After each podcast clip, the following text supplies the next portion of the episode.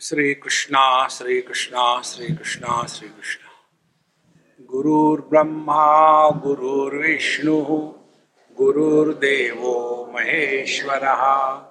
गुरु साक्षात् परम ब्रह्म। तस्मै श्री गुरवे नमः। तस्मै श्री गुरवे नमः।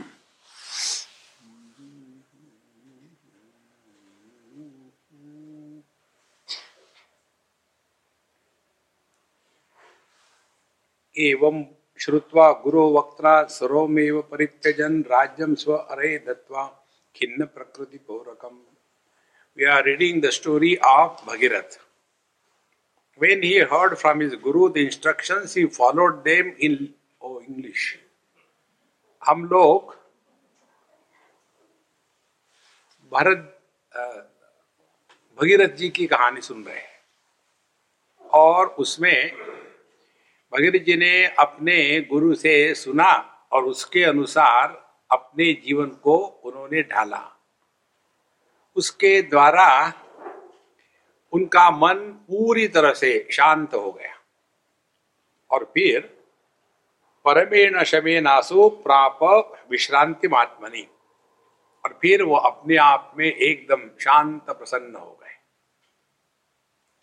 फिर ऐसे ही घूमते घूमते एक बार फिर वो अपने ही राज्य में पहुँचे।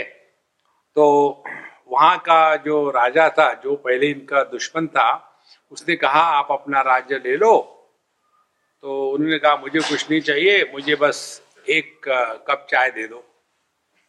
आत्मा राम क्वचित सप्राप त्रितुलम गुरुम किंचित कालम उवासासो, तेन साधम बना दिखे उसके पश्चात वो फिर अपने गुरु महाराज के पास चले गए त्रितुल महाराज के पास, और वहाँ जाकर के कुछ समय तक उनके साथ रहे, और फिर दोनों ही साथ साथ फिर वन में, जंगलों में भटकने लग गए। समताम उपयात तौ गच्छत तु वनात् वनम, न ननंद ननंदतु रानंद न दुखम, न च मध्यमम। सिद्ध ही अर्पित ऐश्वर्य मे नाते जर्जरम तृणम। ये महत्व की बात है। अब ये दोनों ही एक जैसे हो गए। अब दोनों में कोई फ़र्क नहीं। गुरु शिष्य एक हो गए। और फिर दोनों निकल पड़े। शरीर के लिए दो थे, लेकिन थे एक ही। और उनकी स्थिति क्या थी? ना वो खुश थे, ना तो दुखी थे, ना तो वो बोर्ड थे। अपने में मस्त थे। फिर उसके पश्चात कहते सिद्ध ही अर्पितम ऐश्वर्यम, मेनाते जर्जनम तृणम। इसके कारण जो सिद्धियों से अनेक प्रकार की शक्तियाँ प्राप्त हो जाती है, सभी के सभी सिद्धियाँ, उन्होंने तृणतुल्य समझी, माने किसी भी सिद्धि के पीछे वो नहीं लगे। ये सबसे महत्व की बात है। बाहर के जगत में आदर, धन, दौलत, बड़ी प्रसिद्धि लोग तारीफ़ करेंगे। ये बाहर के जगत में जैसे प्रतिबंध है आध्यात्मिक जीवन में, उसी प्रकार से अंदर के जगत में ये सिद्धियाँ प्रतिबंध है। व्यक्ति के पास कुछ भी हो, जब तक कि उसका प्रदर्शन नहीं करेंगे, तब तक शांति नहीं होती। कुछ भी हो। देखो, ये माताएँ दुनिया भर के पहनती है, क्या कहते हैं, गहने। एक अम्मा को मैंने कहा कि तुम इतने गहने पहन के जाती हो, कोई निकाल लेगा तो। बोले, वो फेक है। तो फिर क्या दिखाना है दुनिया को? दुनिया का थोड़े मालूम है कि वो फेक है करके। तो छोटी मोटी चीज़ जब हमारे पास होती है, हम उसका प्रदर्शन करना चाहते हैं। और किसी के पास सिद्धियाँ हो गई तो किसी के एक महात्मा थे, उन्होंने बड़ी तपस्या करी भगवान की। और उस तपस्या का फल सिद्धिया होता है। ध्यान से सुनना। तपस्या का फल आत्मज्ञान नहीं होता, सिद्धिया होता है।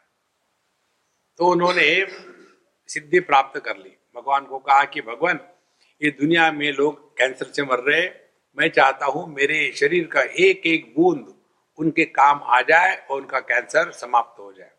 भगवान ने तथास्तु कह दिया।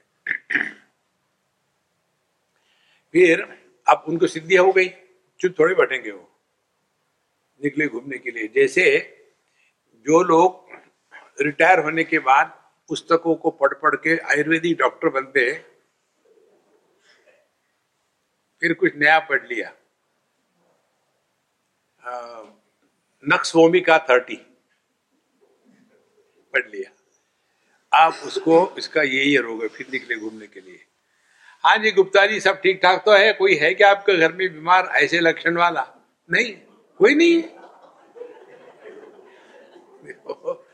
अब इतनी छोटी सी दवाई की बात समझी, उसका प्रदर्शन करना है। तो अब इनको मिली ये सिद्धि कि इनके खून का एक बूंद कोई चूस ले तो कैंसर गायब। एक मिला।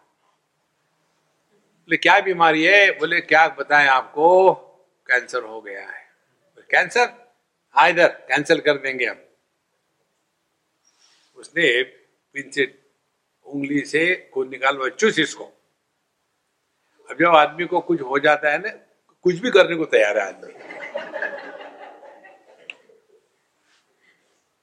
तो उसने चूस लिया। फिर मैं जाए डॉक्टर के पास, चेक करके आ। डॉक्टर ने कहा, अरे तेरे में तो कैंसर है ही नहीं। तो ये कहते देखो तुमको कहा ना कैंसर कैंसर हो गया। अब वो आदमी चुप बैठेगा।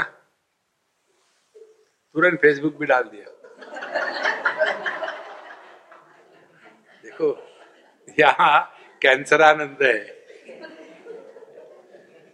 और फिर दूसरे दिन देखे, उनके घर में दस हज़ार लोगों की लाइन खड़ी है। आप इनको परेशान, ये तो सब मेरा खून सूख लेंगे। फिर भगवान के पास भगवान, वापस नहीं चाहिए। जैसे बाहर के जगत में आदर, सत्कार, मान, प्रसिद्धि, ये प्रतिबंध है अध्यात्म में। इसी प्रकार से अंदर के जगत में ये सिद्धिया प्रतिबंध है। कभी भी इसके चक्कर में आदमी ने नहीं पड़ना चाहिए। तो सिद्ध अर्पितम ऐश्वर्यम मेनाते जर्जरम तृणम। ये सभी सिद्धियों के द्वारा जो उपलब्ध होने वाला ऐश्वर्य है, उन्होंने सड़े हुए घास के जैसा समझा। कोई मतलब नहीं इससे। फिर, अथई कदा मृतो भूपहा कस्मिश्चित मंडलांतरे तत्प्रजास्तु परिज्ञाय मुनिख्यम भगीरथम। तम आसाद्य समानीय मोदा चक्रु महीपति एक बार ऐसे जब वो घूम रहे थे जंगलों में तो किसी राज्य में गए तो वहाँ का राजा मर गया था। अब वो राज्य बिना राजा के हो गया। तो वहाँ के लोगों को पता चला कि ये जो बड़े ज्ञानी है, मुनि है, ये तो असल में पहले राजा थे और भगीरथ राजा थे। तो सब उसके पीछे पड़े, चलो जी महाराज, तम आसाध्य समानीय। फिर उनको सम्मान के द्वारा बुलाया, और मोदा चक्रोह महीपतिम। फिर उन्होंने अपने देश का राजा उनको बना दिया। फिर एवं तत्र स्थिति राजनी, प्राक प्रकृत आयु आविष्ट प्रार्थितो राजा, पुनः तासाम अभूत नृपा जब यहाँ के राजा बन गए, भगीरथ जी तो उनके देश के लोगों को पता चला, अमुक अमुक देश में हमारे भगीरथ जी महाराज जाके राजा बने हैं, सबके सब वहाँ से निकले। नहीं यार ये तो हमारे राज्य, आपके कैसे? लाओ हमारे राजा वापस। फिर भगीरथ जी फिर चले गए अपने राज्य में और वहाँ के राजा बन गए। कैसे बन गए राजा? समहा, शांतमना, मौनी, वीतरागो विमत्सरा अब राजा होने के बाद भी समाहा। कोई अपना पराया नहीं। देखो संतो, ये बहुत बड़ी साधना है।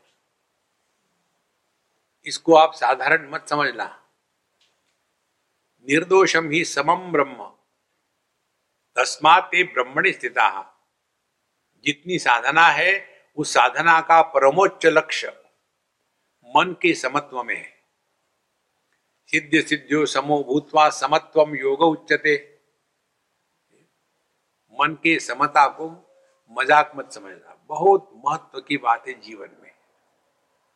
हम लोग जो दुखी होते हैं, सुखी होते हैं ना, ये केवल विषमता के कारण।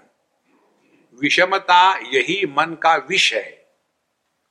दोनों एक ही धातु से बने शब्द है। इसीलिए उनका मन, समहा, फिर शांत मनाहा फिर वो हमेशा शांत है। शांत माने डिप्रेस नहीं। देखो, आदर्श मन के तीन लक्षण बताते हैं साधु संत। एक है, मन शांत है। कूल काम माइंड दूसरा, मन एकदम अलर्ट है। सावधान है। और तीसरा, मन विजिलेंट है। उसको जानकारी है कि क्या हो रहा है मन में। तीन बातें। काम अलर्ट एंड विजिलेंट ये तीन चीज़ों को मिला करके यहाँ शांत मना ये शब्द का प्रयोग किया है। जब हमारा मन शांत होगा, ऐसा ही शांत मन ज्ञान को ग्रहण कर सकता है। जैसे कोई लक्ष्य हो और वो हिल रहा हो तो हिलते हुए लक्ष्य पर निशाना लगाना बड़ा कठिन होता है। वैसे ही मन यदि हमारा हिल रहा है, विक्षेप के कारण, राग द्वेष के कारण, स्मृतियों के कारण, चिंता के कारण तो ऐसे मन में ज्ञान प्रवेश नहीं कर सकता। देखो, इसीलिए शांत मना फिर मौनी दो प्रकार का मौन है, एक बाहर का, एक अंदर का। बाहर का मौन माने लोगों से बात नहीं करना, ऐसा नहीं है, वो बेवकूफ़ी है। बाहर का मौन माने यदि आवश्यक हो तो ही बोलना। नहीं तो जो शुरू हो जाता है, कौ कौ कौ कौ कौ कौ कौ कौ, कोई अंत नहीं उसका। और विशेष करके माता इकट्ठी हो गई। तो भगवान भी उनको चुप नहीं कर सकता। भगवान कंफ्यूज हो जाएगा। वो भी बोलने लगेगा। कितना बोलते हैं, कितना बोलते हैं। और उसका कोई अर्थ नहीं निकलता। इसने ऐसा क्या उसने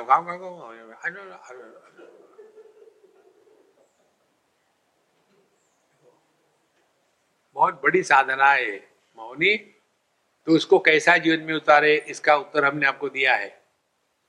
किसी से किसी भी विषय पर बोलने के पहले अपने आप को पूछ लो, क्या ये बोलना आवश्यक है? देखो, एक सज्जन ने मुझे आके साउथ इंडिया की बात है, केरला की। बोले स्वामी मुझे कुछ बताना है। मैंने बोला, मुझे सुनना नहीं है। लेकिन मुझे बताना, मैंने, तुम बताओ, मैं सुनूँगा नहीं। बोलना तुम्हारे मुँह में है, सुनना मेरे कान में है। मैं ऑफ़ कर। दूँगा अगला चाहे न चाहे, हम बोले जाते बोले जाते हैं। देखो, ये समझ होनी चाहिए कि अगला आदमी सुनना नहीं चाहता नहीं बोलना चाहिए। एक जगह, एक स्कूल में बच्चों को प्रश्न पूछा। जब कोई सुनना नहीं चाहता, फिर भी बोले जा रहा, बोले जा रहा, ऐसे बेवकूफ़ को क्या कहते हैं? बच्चों ने कहा, टीचर.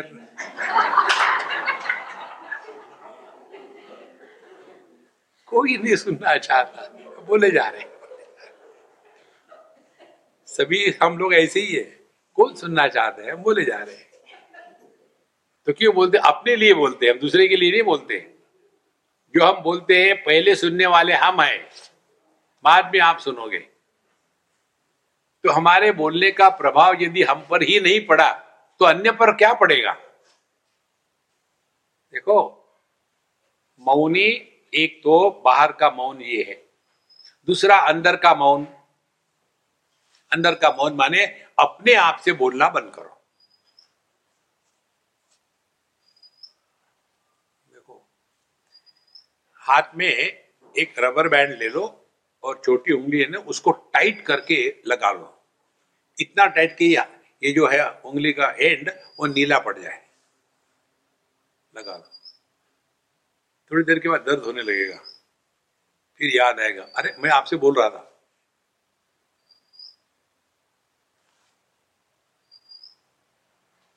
पचास बार अपने को रिमाइंड करना पड़ता है। कितना बोले जा रहे, बोले जा रहे। तो इससे निकलने के लिए क्या करे? दूसरा टेक्निक है। भगवान का नाम अखंडता से लेते रहो। कोई भी नाम ले लो भगवान का। अब तीसरी महत्व की बात। जब हम किसी अपूर्ण विषय के बारे में विचार करते हैं, क्योंकि वो विषय अपूर्ण है, इसीलिए उसको पूर्ण करने के लिए उस विचार के बाद दूसरे विचार का जन्म होता है। उदाहरण के लिए मुझे एक कप चाय चाहिए। अब चाय तो अपूर्ण वस्तु है। दूसरा विचार आएगा, इस समय कहा मिलेगी? तीसरा विचार आएगा, चलो हम ही बनाते हैं। चौथा विचार, अरे बिजली चली गई। अब बाहर जाके आऊँ क्या? एक अपूर्ण विचार अनेक विचारों को जन्म देता है। अब दूसरा विचार भगवान का नाम ले लिया। ओम नमः शिवाय। कंप्लीट है अपने आप में। उसके बाद दूसरा विचार नहीं आएगा। फिर दूसरा विचार आने की संभावना हुई तो फिर एक बार फायर करो। ओम नमः शिवाय। ओम नमः शिवाय।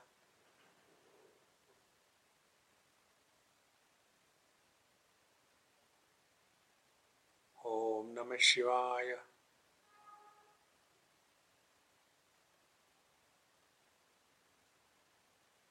और ये भगवान का नाम लेते समय कोई रिदम का निर्माण नहीं होना चाहिए। रिदम यदि निर्माण हो जाता है तो विचारों में एक प्रवाह निर्माण हो जाता है। और विचारों के प्रवाह के साथ हम बह जाते हैं देखो नदी को जब बड़ा बाढ़ आती है तो हम बाढ़ में बह जाते हैं, पानी में नहीं बहते, क्योंकि उसमें बड़ा तेज बहाव है।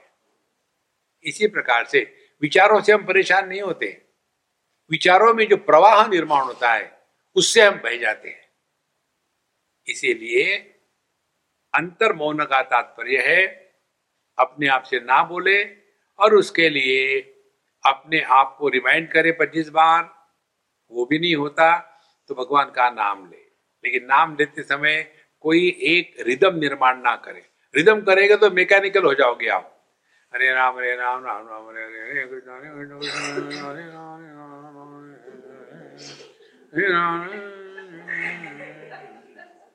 जितने भगवान है, सब कंफ्यूज हो जाते हैं। तुमको बुला रहा क्या? नहीं, मेरा नाम नहीं है देखो don't allow any flow to be created in the mind because of thoughts. धीरे धीरे आपके मन का जो पुराना स्वभाव है, अपने आप से बोलने का वो बंद हो जाएगा तो कहते हैं, यह भगीरथ राजा अब समहा शांत मना फिर मौनी, फिर वीतरागहा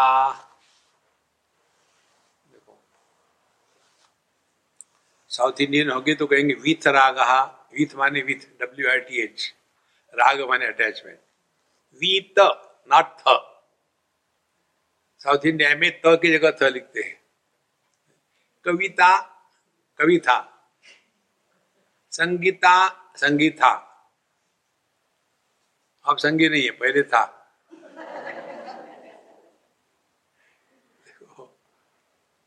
तो वीत राग माने जो किसी भी वस्तु व्यक्ति के प्रति आकर्षित नहीं होता।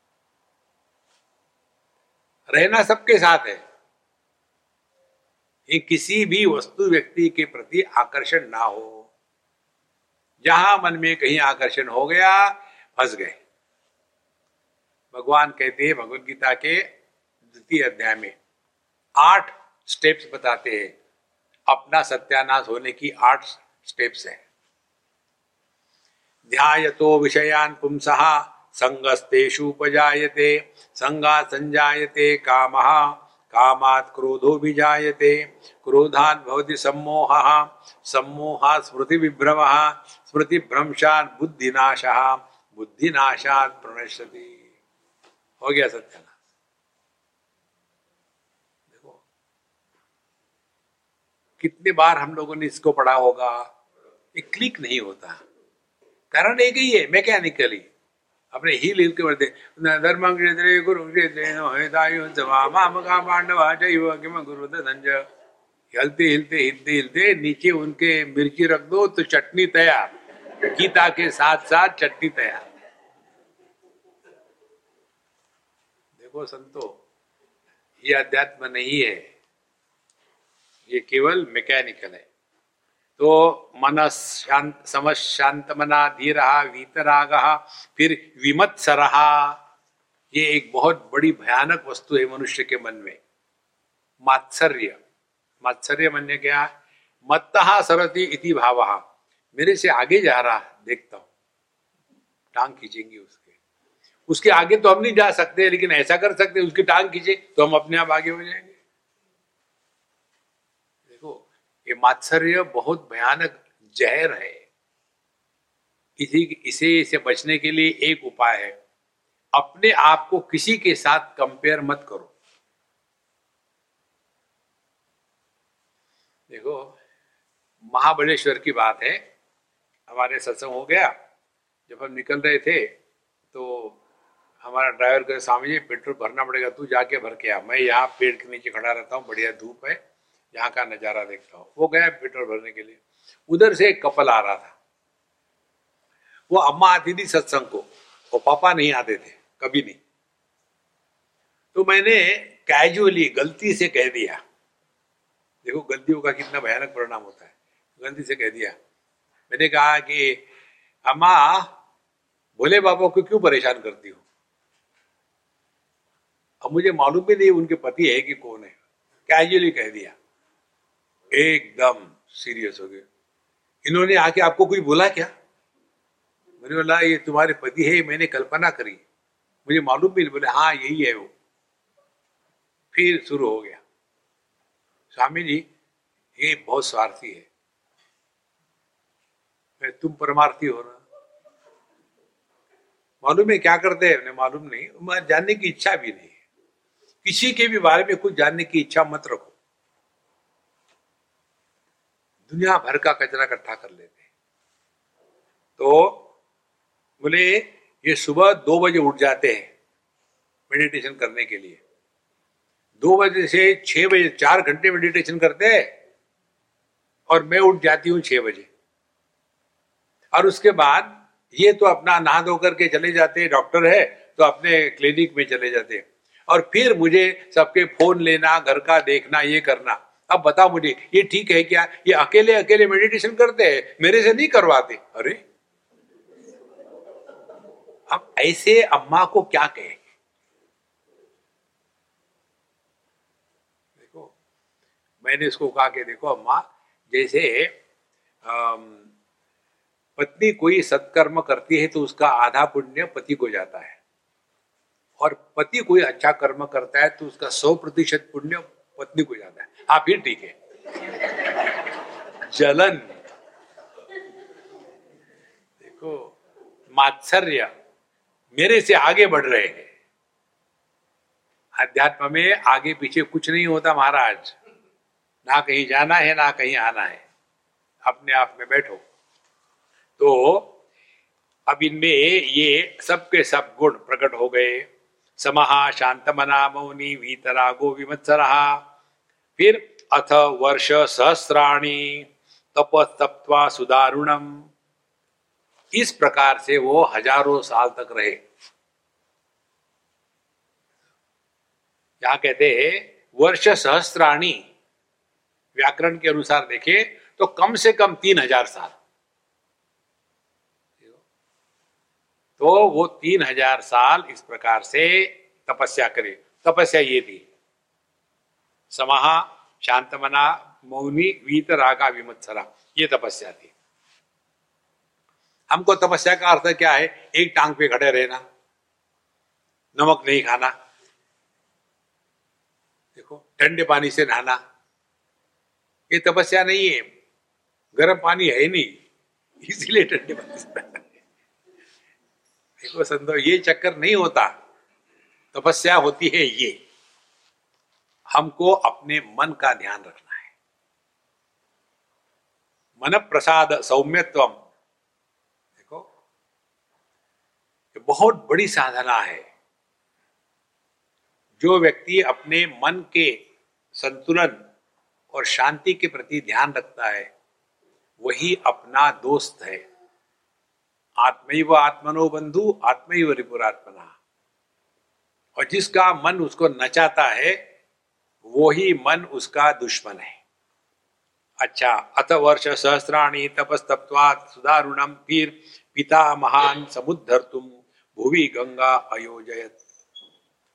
और फिर भगीरथ जी की कहानी आती है ना पुराणों में कि उनके जो पितामह थे साठ हज़ार पुत्र सगर के। ये सगर वंश में पैदा हो गए थे भगीरथ जी। तो उनके जो साठ हज़ार पुत्र थे, वो सभी के सभी, सगर ऋषि के, वो एकदम किसी ऋषि के शाप से पत्थर बन गए थे। तो उनको बताया था, जब तक के ये गंगा जी से नहीं नहाएँगे, तब तक के उनका उद्धार नहीं होगा। तो दो पीढ़ियाँ निकल गई, वो वैसे ही पड़े रहे। जब परीक्षित अपने इनको पता चला भगीरथ जी को फिर उन्होंने बड़ी तपस्या करी और उस तपस्या के बल पर स्वर्ग से गंगा जी को पृथ्वी पर लाया। इतनी उनकी ज़बरदस्त तपस्या रही। तो पिता महान समुद्र तुम भूवि गंगाम अयोजयत। उन्होंने इस पृथ्वी पर गंगा को ले आए। तो ये सब कहानी का तात्पर्य क्या है? तात्पर्य यही है कि व्यक्ति को अपने जीवन में आध्यात्मिक साधना का तात्पर्य अपने मन का ध्यान रखना है। मन में जो शक्ति है, वो शक्ति अतुलनीय है। ये जितनी भी सिद्धियाँ है ना, ये मन के शक्ति को जागृत करने से आती है। लेकिन फिर आदमी उसे फंस जाता है। एक हमारे मित्र है वो बता रहे थे। एक लड़का किसी पर विश्वास नहीं रखता था। उसकी माँ उसके पास ले गई, हमारे मित्र के पास। तो उसको विश्वास दिलाने के लिए उसने कहा, देखो, वो फ़ैन बंद है कि चालू है? बोले, बंद है। बोले, देखो, मैं घुमाऊ यहाँ से। और फिर उन्होंने उस फ़ैन की तरफ़ देखा। अपने मन के संयम को फ़ैन पर लगा दिया। तो फ़ैन घूमने लग गया। तो लड़का बता अरे, देखो बड़े महात्मा है। नमस्कार करो। फिर लड़का कहता है, यदि उसको उल्टा घुमाएँगे तो नमस्कार करेंगे? बोले, ठीक है। फिर उन्होंने संयम किया, मन का संयम करके फ़ैन को उल्टा घुमाया। फिर वो उनका शिष्य बन गया। चमत्कार चाहिए ना? ये चमत्कार हम सब में है। यदि हम अपने मन को संयमित करें पतंजल योग दर्शन में, तृतीय पाद में विभूति पाद कहते हैं। उसमें प्रवेश होने के पहले जब ये अष्टांग योग की बातें आती है तो उसमें बताते हैं, यह जो तीन है, धारणा, ध्यान, समाधि। धारणा, मन का स्थिरीकरण देश को लेकर के। ध्यान, मन का स्थिरीकरण वस्तु को लेकर के। और समाधि, मन का स्थिरीकरण एक ही स्थान पर, एक ही वस्तु को लंबे समय तक रखना। काल प्रभाव से समाधि होती है। ये तीनों जब इकट्ठे सिद्ध हो गए, धारणा ध्यान समाधि तो ऐसे मन को संयमित मन कहते हैं। त्रयम एकत्र संयम। और जब ये संयम हो जाता है तो ऐसे मन को आप जहाँ लगाओ और जो संकल्प करो, वो सब हो जाता है। उसी को सिद्धिया कहते हैं। तो यह मन को यदि हम ठीक से समझे तो आपको पता चलेगा, हमारा मन देश, काल और वस्तु में भटकता है। कहीं भी चले जाओ आप, वहाँ का नज़ारा देख करके एकदम समाधि नहीं लगेगी। वहाँ देख देखो, हम इसी प्रकार से जब वो खंडाला गए थे ना, उस समय जहाँ रहते थे, और जहाँ हो वहाँ रहो ना। चले गए यहाँ से वहाँ। देखो, फिर काल पर, अभी है 2018 फिर याद आती है। जब हम हनीमून के लिए गए थे 1918 की बात है। देखो तुम्हारे हनीमून किसको इंटरेस्ट होगा? कहीं चले गए पीछे, अठारह में। ये जो मन है ना, यह देश काल वस्तु इनमें भटक रहा है। इस मन का देश काल वस्तु में भटकना बंद करें। ये है आध्यात्मिक साधना। योगा का अभ्यास केवल इसीलिए करते हैं इन इसको सबको छोड़ देते हैं और फिर केवल एक में लगे रहते हैं कि बॉडी को टिस्ट करो। योग शब्द का अर्थ पूरी दुनिया में केवल हठ योग में भी आसन ही हो गया है। पतंजलि ने आसन के केवल दो सूत्र दिए हैं, ज़्यादा नहीं दिए। पूरा जीवन उसी शरीर को मोड़ने तोड़ने में ही चला जाता है। देखो महाराज इसीलिए इन्होंने अपने मन को संयमित किया और उस संयमन के द्वारा गंगा जी को फिर पृथ्वी पर ले आए।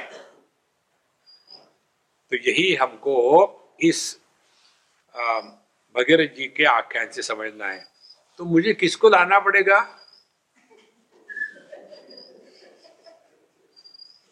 देखो, बाथरूम से पानी लिया बकेट भर। बहुत है। आकाश से गंगा जी को ला रहे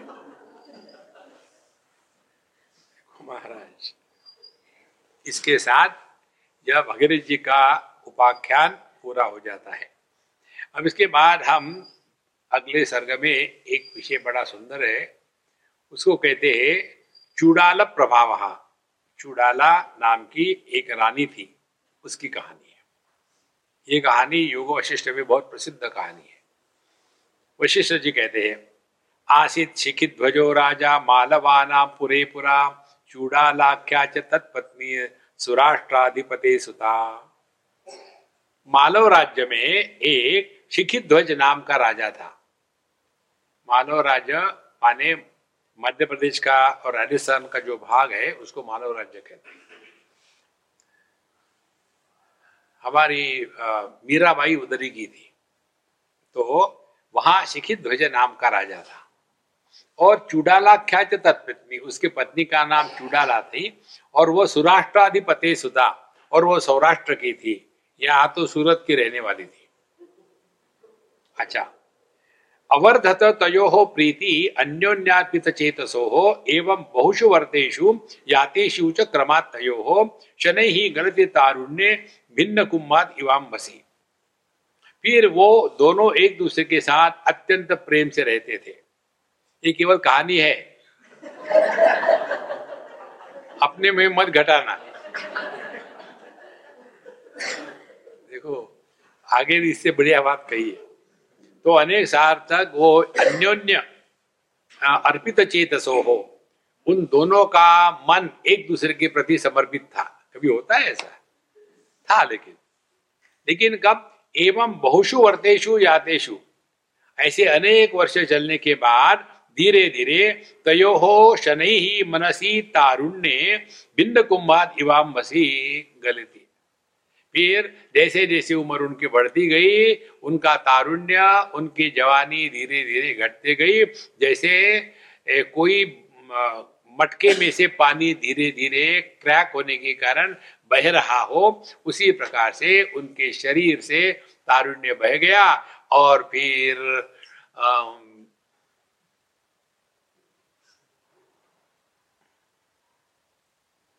ब्यूटी पार्लर में जाने का अपॉइंटमेंट फिक्स हो गया। मुझे वो ब्यूटी पार्लर याद नहीं आ रहा था। कभी जाते नहीं ना? देखो, मुझे मालूम नहीं था अभी किसी भी शादी में चले जाओ फ़ंक्शन में चले जाओ तो उनके अपॉइंटमेंट होती है ब्यूटी पार्लर की। अच्छा कितने बजे शादी है? शाम को छह बजे, ठीक है। पौने छह बजे तैयार होके निकलना है। फिर पौने बजे तैयार होकर के अपने आप को डॉल के जैसा पकड़ करके ले आते वहाँ। क्योंकि कुछ गिर गया तो असली सभी नकली है। बाल नकली कपड़े नकली आ, सैंडल ऐसी ऊँची पहन लेते कि पता ही नहीं पैर इधर है कि उधर है। यूजलेस तो शनि ही गलित तारुण्य भिन्न कुंभ इवाम्बसी फिर आत्मनो हो ज्ञानमेव सैद संसार व्याधि भेषजम इति निश्चित तौ आस्ताम तनिष्ठ तत्परायण। ये होने के पश्चात आत्मनो ज्ञानमेव सैद संसाराख्य अभी भेषजम, व्याधि भेषजम। फिर उनको लगा कि ये संसार रूपी रोग का निवारण करने के लिए ज्ञान एकमात्र औषधि है। फिर क्या हो गया? इति निश्चित तो आस्ताम निष्ठो तत्परायणो। फिर दोनों ने अब सत्संग में जाना शुरू किया, बुढ़ापे में सत्संग में आते हैं। क्योंकि सब पानी निकल गया। अब मटका खाली हो गया। और पानी डालो तो और निकल जाएगा। और ऐसे फूटे हुए मटके में ज्ञान भरने के लिए आते। और फिर कहते स्वामी, समझ में नहीं आता। छेद है ना, होली पर्सन इति निश्चित तो आस्ताम तनिष्ठ तत्परायणो। फिर इसी ज्ञान को प्राप्त करने के लिए अब दोनों ने निश्चय कर लिया। चलो, अब बहुत हो गया दुनियादारी, अब हम सत्संग करेंगे, ज्ञान प्राप्त करेंगे। अथ साविरतम राम, शास्त्रार्थ मनने रता इतम विचारयामास स्वम आत्मान अहर्निशम। ये दोनों में पति और पत्नी, माने शिखित ध्वज और चुड़ाला। ये दोनों में जो शिखित ध्वज था, वो आदमी होने के कारण यूजलेस था। स्त्री में जितना समर्पण होता है, स्त्री जितनी किसी भी चीज़ में कमिटेड होती है, उतना पुरुष नहीं होता। कारण क्या है? हमेशा डिपेंडेंट है कोई ना कोई। वहाँ भी समझो, जब करने के लिए बैठेगा, ऐसे करो, तुम ही कर लो मेरे नाम का जप। आलसी मेहनत नहीं करेंगे। तो अथ सा अविरतम, राम शास्त्रार्थ मनने रता। तो हे राम, फिर उस चुड़ाला ने अविरतम, अब अखंड रूप से शास्त्रों का अध्ययन, मनन, चिंतन इसमें लग गई। फिर इतम विचारयामास स्वम आत्मान अहर्निशम फिर वो अपने स्वरूप के बारे में चिंतन करने लगी। कैसे चिंतन करने लगी? कस्यायम आगतो देह मोह, कथम अभ्युदित स्ववा, देहस्ताव जड़ो मूढ़, नाहमित्यव निश्चय। फिर उन्होंने चिंतन शुरू कर दिया। यह देह और देह के प्रति आसक्ति और देह के साथ तादात्म्य, ये मोह कहाँ से आ गया? देखो एक बार व्यक्ति को ये समझ में आ जाए कि हम आज तक भले जीते आए हैं देहात्म भाव से, लेकिन एक हाथ बार क्लिक हो जाए कि किस प्रकार से हम देह हो सकते हैं, नहीं हो सकते। यही चुड़ाला की विशेषता थी। फिर उन्होंने चिंतन शुरू कर दिया, देहस्तावत जड़ो मूढ़, नाहमित्यव निश्चय। यह देह तो जड़ है। मूढ़ है। मैं ये देह कैसा हो सकती हूँ। उसने निश्चय कर लिया। फिर कर्मेंद्रिया सौ बुद्धिन्द्रिय गण तथा वही बात कर्मेंद्रिय की है। अब ये हाथ से आप झाड़ू उठाओ दिल्ली में या मंदिर में जाकर के फूल उठाओ। हाथ को क्या फ़र्क पड़ता है? हाथ भी जड़ है। उसी प्रकार से बुद्धि इंद्रिय गणा, वैसे ही हमारे ज्ञानेन्द्रिय वो भी जड़ है। सामने जो भी आता उनको विवेक थोड़ी है कि लाल नहीं देखना, पीला नहीं देखना। बस अपने जो आया देख लिया, दर्पण के जैसे। तो बुद्धि इंद्रिय गण तथा जड़ एवं भवे नूनाम प्रेयरते मनसा मता। क्योंकि ये जड़ इसलिए है कि इनकी क्षमता केवल मन के कारण है। यदि इंद्रिय के पीछे मन नहीं होगा तो इंद्रियों की कोई शक्ति नहीं। तो इंद्रिय और कर्मेंद्रिय, ये भी जड़ है। फिर कहते, मनो अपि अपि एवं जड़ यस्मान प्रेयरते बुद्धि निश्चय ही। और मन भी जड़ है, क्योंकि जब तक बुद्धि का निश्चय नहीं होगा, तब तक के मन अपने कर्म में, कार्य में नहीं लगता। इसीलिए यह मन भी जड़ है। बुद्धिशापी जड़ा यस्मात अहंकार चाल्यते। और ये बुद्धि भी जड़ है, क्योंकि इसके पीछे जब तक के अहंकार की शक्ति नहीं होगी, तब तक की बुद्धि काम में नहीं लगती। फिर, अहंकारो जड़ो नूनम जीवे न जन्यते यथा। और यह जो अहंकार है, ये भी जीव की ही उत्पत्ति है। जीव नहीं हो तो अहंकार नहीं है। इसीलिए यह अहंकार भी जड़ है। जीवश्च कलनाकार केनापेन जीवती, अहो ज्ञातम अयम जीव चिद रूपेण जीवती। फिर ये जो जीव है, ये जीव क्या है? हमने आपको जीव का उदाहरण दिया था। जीव माने पति और आदमी माने परमात्मा। ये जीव जो है, ये भी जड़ है।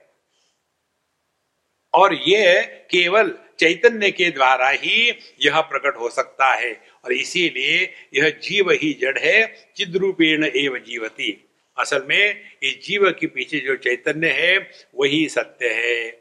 तो पति के पीछे जो आदमी है, वही सत्य है। इदानीम पुनरीक्षेहम केनैषा चित प्रचेयते, प्रचेत्यते। अहो नो चिर कालेन ज्ञातम न्यायम अनामयम।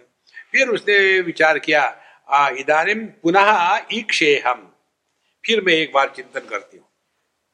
फिर चिंतन करना शुरू कर दिया और फिर केन ऐसा चित प्रचेषते फिर यह जो चिन्मय तत्व है, ये किसके द्वारा प्रेरित हो रहा है? अहो नु चिरकालेन ज्ञातम देनम अनामयम। और ऐसा चिंतन करते करते कि ये शुद्ध चिन्मय तत्व जो है, ये किसके द्वारा प्रेरित हो रहा है? तब उनको पता चला कि ये स्वयं प्रेरित है, इसका कोई प्रेरक नहीं है। यह विचार सिद्धांत के दृष्टि से कठोपनिषद में आता है, ये वही विचार एक कहानी के रूप से बता रहे हैं। देखो, इंद्रियभ्या परा यर्था अर्थेभ्य परम मन। मनसस्तु परा बुद्धि बुद्धेर आत्मा महान पर, महतः परम अव्यक्तम अव्यक्तात् पुरुष पर पुरुषान्न परम किंचित सा काष्ठा सा परागति। एक के बाद एक। इंद्रियों से, विषय, विषयों से मन मन से बुद्धि बुद्धि से महत्व महत्व से अव्यक्त अव्यक्त से परमात्मा। परमात्मा के बरे कुछ नहीं। सा काष्ठा सा परागति। यही पराकाष्ठा है। इन्होंने भी, चूड़ाला ने भी इसी प्रकार से अपने आप को समझ लिया। अहो नो चिरकालेन ज्ञातम नेनम अनामयम। और यह जो नेय वस्तु है, अनामयम। इसमें कोई भी विकार नहीं है। इसमें कोई भी आरंभ अंत नहीं है। यह अनादि, अविकारी, अनंत, अखंड, ये उन्होंने अपने आप को पहचान लिया। देखो इस पूरे इसमें क्या प्रक्रिया हुई? केवल आत्मचिंतन करना है और आत्मचिंतन माने अनात्म चिंतन का अभाव। आपको आपकी दृष्टि समझनी हो तो क्या करना पड़ेगा? दृष्टि से दिखने वाले जो पदार्थ है, उनके प्रति उदासीन हो जाओ। और हम करते हैं ये लोग। कैसे? जब आँखों से ठीक से दिखता नहीं, सर दर्द होता है तो डॉक्टर के पास गए। फिर डॉक्टर हमको पढ़ने को देता है। पढ़ सकते हो क्या? ये नहीं पढ़ सकते। ये ये भी नहीं पढ़ सकते। क्यों? अंग्रेज़ी नहीं आती।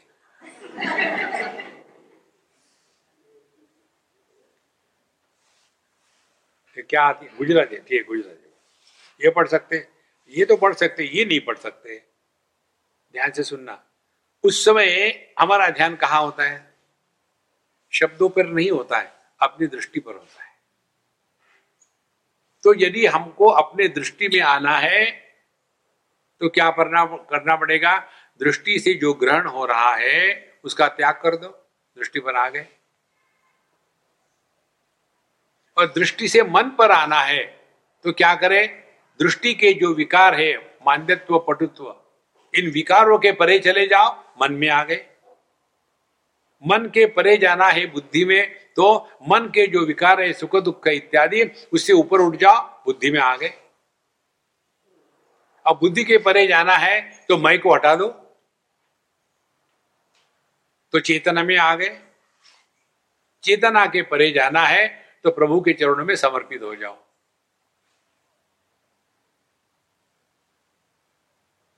करना कुछ नहीं है।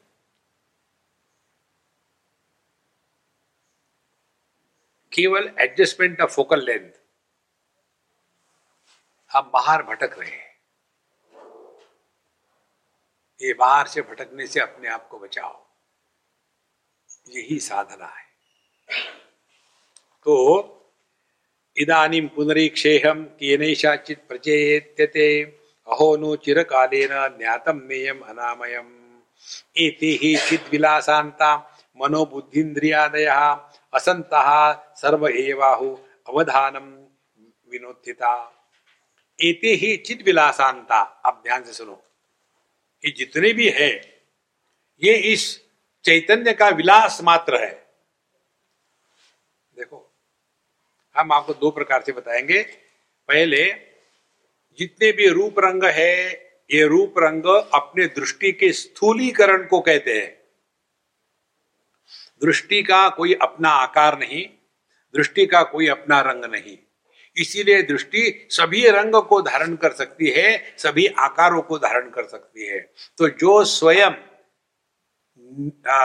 निराकार और बिना रंग का है, वही सभी आकार और सभी रंग को धारण कर सकता है। तो रूप रंग हो गए कार्य, दृष्टि हो गई कारण। तो कौन सा है ये मार्ग? कार्य से हट करके कारण में आ जाओ।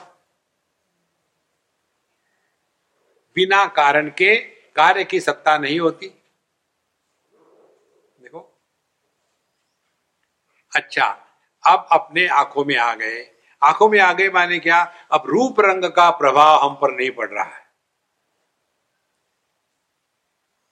फिर रूप रंग से हटे, आँखों में आ गए। फिर आँखों से हटना है तो कहा जाना है? मन में। तो जब मन में आएँगे तो आँखों को लेकर के कोई परेशानी नहीं। आँखें खुली है, बंद है, ठीक है, गलत है, कोई मतलब नहीं। मन में आ गए अब। मन में आ गए तो यहाँ से हटना है। तो जैसे आँखों के लिए मन कारण है और आँखें कार्य है, इसीलिए मन भी कार्य है, बुद्धि उसका कारण है। बुद्धि निश्चयात्मक है और मन संदेहात्मक है। तो संदेह से हटे निश्चय में आ गए। फिर ये हो गई वैयक्तिक बुद्धि। अपने वैयक्तिक बुद्धि को समष्टि बुद्धि में समर्पित करना है। माने अपने आप को मिटा देना है, हरी इच्छा से चलना है। अपनी कोई इच्छा नहीं। देखो महत्व में आ गए। और महत्व में आने के बाद अब प्रकृति में नहीं जाना। महत्व से अब हम जाएँगे डायरेक्टली अपने स्वरूप में। यच्छेद वांग मनसी प्राज्ञ, तद यच्छेद ज्ञान आत्मनि ज्ञान आत्मनि, महती नियच्छेद, तद यच्छेद शांति आत्मनि। देखो, यह जो महत्व हिरण्य गर्भ इसको प्रभु चरणों में डाल दिया। ये मार्ग है। इसीलिए इन्होंने एते ही चिद विलासांता एक तो नीचे से ऊपर तक गए। ऊपर से नीचे तक आ जाओ। जैसे हमारा देह के साथ तादाद में हो जाता है तो पहली बात निर्माण होती है मैं। दूसरी बात काल, कितना बजा। तीसरी बात देश, मैं कहा हूँ। चौथी बात मुझे क्या करना है। व्यक्तित्व हो गया तैयार। फिर इधर देखना है उधर देखना है, नीचे उतरना है, नहाना है, धोना है, सत्संग में जाना है, फिर वहाँ सोना है। एक के बाद, एक एक के बाद। तो एक ही तत्व धीरे धीरे परकुलेट होकर के, सूक्ष्मता से हट करके स्थूल को प्राप्त हो जाता है। ये दो प्रकार के मार्ग है। तो हम कहा है? हम दुनिया में भटक रहे वहाँ से निकलो। वहाँ से निकलेंगे नहीं, पर मेडिटेशन करेंगे। तो पति जब मेडिटेशन करेगा तो उसकी इष्ट देवता क्या होगी? बेलन देवी। फूलन देवी थी ना? बेलन देवी। मेडिटेशन कर रहे नहीं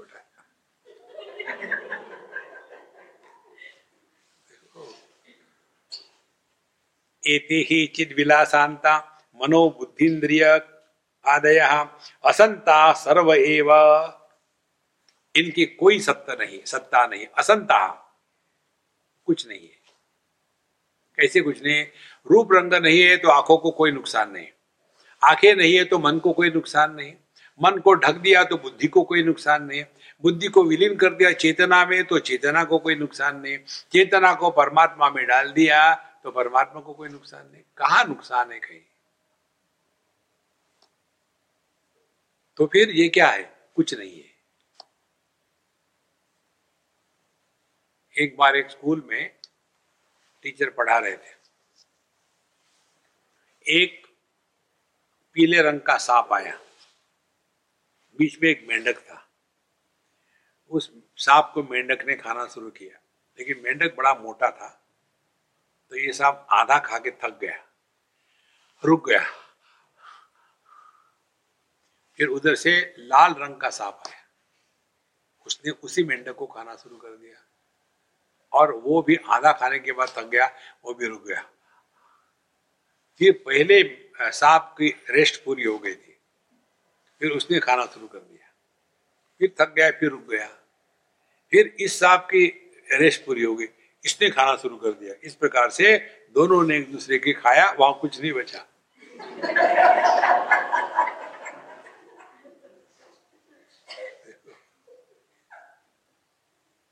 कैसे बढ़िया कहानी।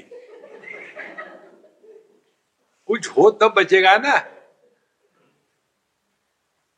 जब ये रूप रंग निकाल दिए तो आँखों को कौन सा नुकसान हुआ? कुछ नहीं हुआ। इसलिए कुछ है ही नहीं। इसको केवल सूक्ष्मता से ग्रहण कर सकते हैं।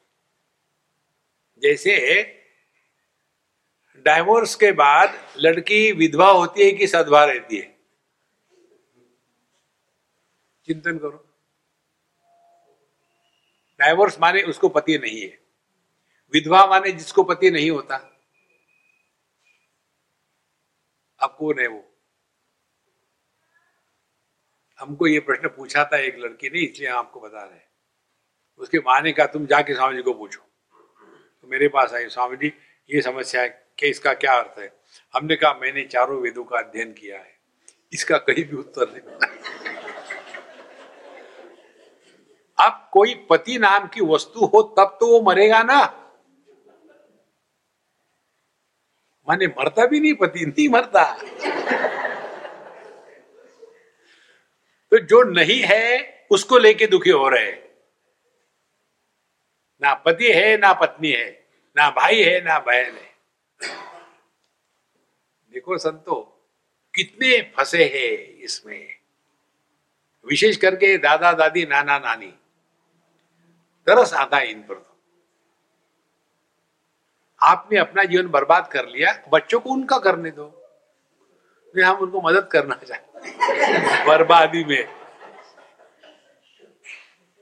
देखो अपने आप को बचाओ इस जगत में केवल परमात्मा को ही प्रकट होने देना है। ये दादा, दादी, नाना, नानी, हटाओ। असंत सर्व एवाहो अवधानम विनोदिता और ये पता नहीं कहाँ से एकदम आ गए, कोई मतलब नहीं। एक पति पत्नी आए मेरे पास और पति ने कहा, स्वामी जी, मेरे पत्नी को इतना समझाइए, मैं उसी उम्र में बड़ा हूँ तो थोड़ा सा मेरा आदर कर। मुझे तो उसने एकदम डोर मैट के नीचे बना के रखा है। तो मैंने कहा, मैं तो अम्मा की साइड लूँगा। बोले, आप ऐसा क्यों करते हो? वो मुझे खाना देती है तुम थोड़ी दे दो फिर मैंने पूछा, बताइए, आपका विवाह होकर के कितने साल हो गए? बोले, पंद्रह साल हो गए। हमने कहा, आप दोनों की उम्र पंद्रह साल की है। पति पत्नी की उम्र हमेशा एक होती है। झगड़ा स्त्री पुरुष में नहीं होता, झगड़ा पति पत्नी में होता है। तो अभी तुम्हारा शादी होकर के पंद्रह साल हो गए, तुम दोनों टीनेजर हो। टीनेजर हमेशा झगड़ा करते तो क्या करे? और चार साल निभा लो जब उन्नीस साल पूरे हो जाएँगे मैंने टीनेजर निकल जाओगे, तब पता चलेगा। ठीक ही है।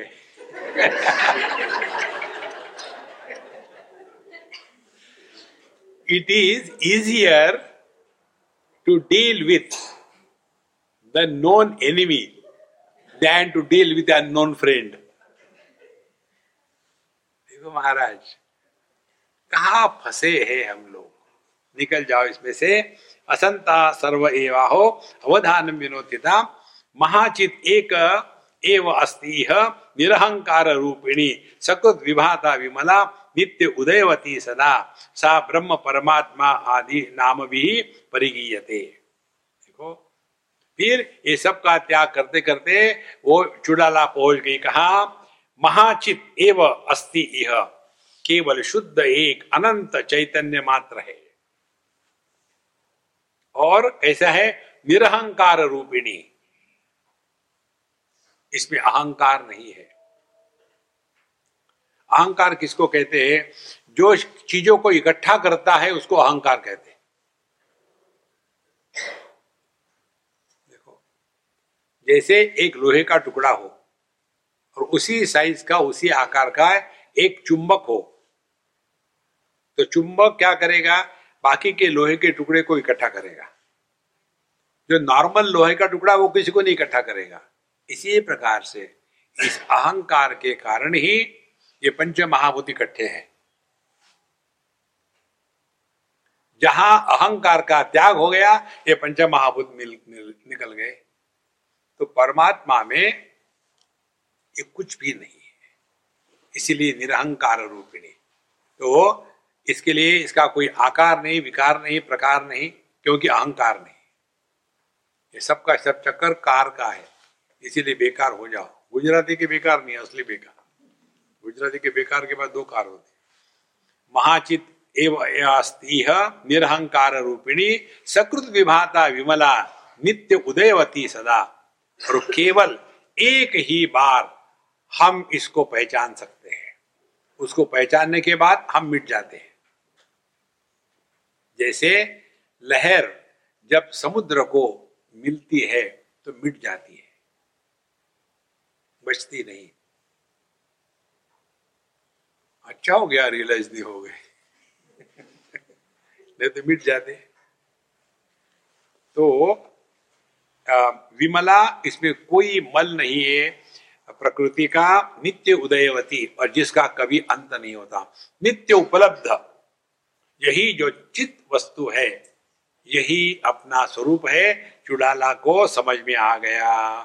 और फिर वो कहते, इसी वस्तु को भिन्न नामों से कहा जाता है। वेदांत में जिसको ब्रह्म कहते हैं, योग में जिसको परमात्मा कहते हैं, और भक्ति में जिसको भगवान कहते हैं, ये तीनों एक ही वस्तु के नाम है। और इसीलिए जो ज्ञानी होते हैं, उनको इन शब्दों के प्रयोग में कोई भी अड़चन नहीं आती। योगी होगा तो केवल परमात्मा कहेगा, ब्रह्मन नहीं कहेगा। और भगत होगा तो केवल भगवान कहेगा, ब्रह्मन नहीं कहेगा। और जो ज्ञान वाला है, उसको कोई फ़र्क नहीं पड़ता। ब्रह्मन कहो तो ठीक है, भगवान कहो तो ठीक है, परमात्मा कहो तो ठीक है। क्योंकि एक ही वस्तु है, अनेक नहीं है। भिन्न नामों से परिगीयते कही जाती है। दिनानुनिदन इतेशा स्वात्मा रामतया तथा परमात्मा महला भाव परिपूर्णांतरात्मना स्विवेकाधन अभ्यासा वशाद आत्मो दयेन सा शुशुभे शोभना तत्र चुड़ाला अपूर्व शोभया।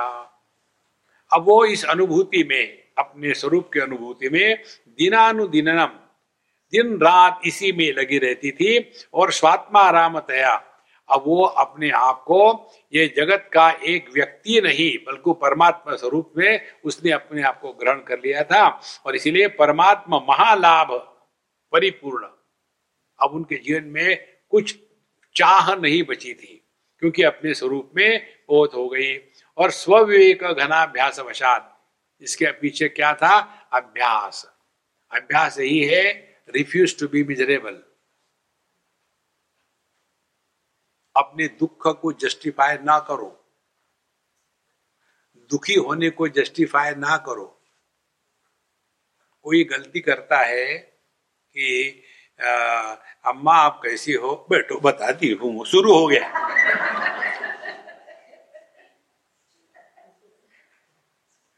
अब किसी ने गलती करी तो क्या उसको छलना है? ये मैंने आप ही लोगों से सीखा है आप सभी मेरे गुरु हो। सबसे सिखाया मैंने। एक अम्मा को मैंने पूछा था, दिल्ली की बात है। गलती से पूछा। गलतियाँ तो हर एक करता, मैं भी नहीं की अम्मा कैसी हो? कामी जी, आप आगे बैठिए। अब मैं भाग भी नहीं जा सकता। फिर शुरू हो गया। आज सुबह जब मैं नींद से उठी और बिस्तर से नीचे उतरी तो जो मेरे पैर में मोच आ गई इतना दर्द हो रहा था कि नीचे खड़ा रहना मुश्किल। और फिर वो दर्द धीरे धीरे ऊपर बढ़ने लग गया। और इतना एकदम पूरा एक्टिंग करके बता रही थी सुनते सुनते मुझे दर्द होने लग गया।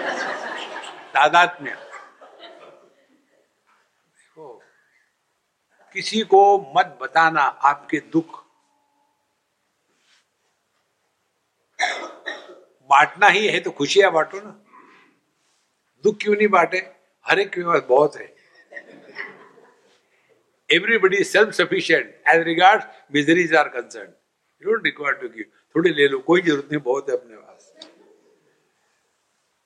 तो स्व विवेक घनाभ्यास अवसाद आत्मोदय न और आत्मा उदय न फिर जब वो अपने स्वरूप में निष्ठावान होकर के रहने लग गई, उसके बाद शुशुभे शोभना तत्र, चुड़ाला अपूर्व शोभया।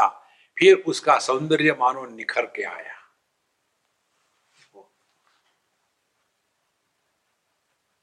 आपके चमड़ी की स्थिति और आँखों की स्थिति आपके मन की स्थिति पर अवलंबित होती है। आपका मन यदि शांत प्रसन्न है, प्रभु में समर्पित है तो आँखों में एक भिन्न तेज होता है। और ये तेज योगियों का नहीं होता है। आपने देखा होगा कभी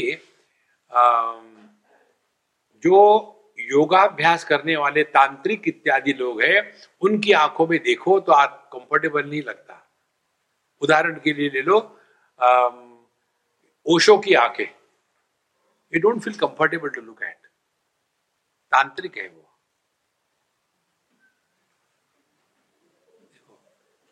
वैसे ही जो लोग त्राटक करते हैं, योगी। त्राटक में क्या करते किसी एक दीपक को जला दिया, उसकी तरफ़ देख रहे हैं धीरे धीरे उनको वैसा ही हो जाता है। जब भी आपकी तरफ़ देखेंगे तो।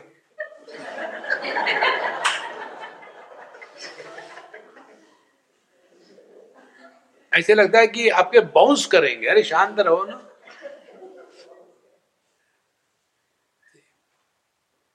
अंतर्लक्ष्य बहिर्दृष्टि निमेशोन्मेष वर्जिता देखो, कहने के लिए बाहर है, लेकिन ध्यान अंदर है। देखो, जैसे दिखा रहे कि सुन रहे, लेकिन सुन नहीं रहे। यही बात जब आँखों में आ जाती है, तब आप सिद्ध हो गए। तो कानों से केवल आँख तक पहुँचना है, इतना ही फ़र्क है। तो शुशुभे शोभना तत्र चुड़ाला अपूर्व शोभया और ये सब करने से एकदम उसमें तेज सा आ गया है। बड़ी सुंदर लगने लग गई वो। पहले बुढ़ी हो गई थी, अब फिर मानो बिना ब्यूटी पार्लर में जाकर के फिर उसका तेज सौंदर्य बाहर आने लग गया। ताम आलोक्य तदा राजा, विस्मितो व्यजहार।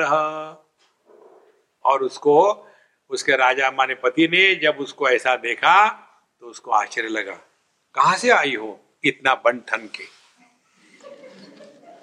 ओम पूर्णमद पूर्णमिदम पूर्णात् पूर्णमुदच्यते पूर्णस्य पूर्णमादाय पूर्णमेवावशिष्यते। ओम शांति शांति शांति हरि ओम श्री गुरुभ्यो नमः, हरि ओम।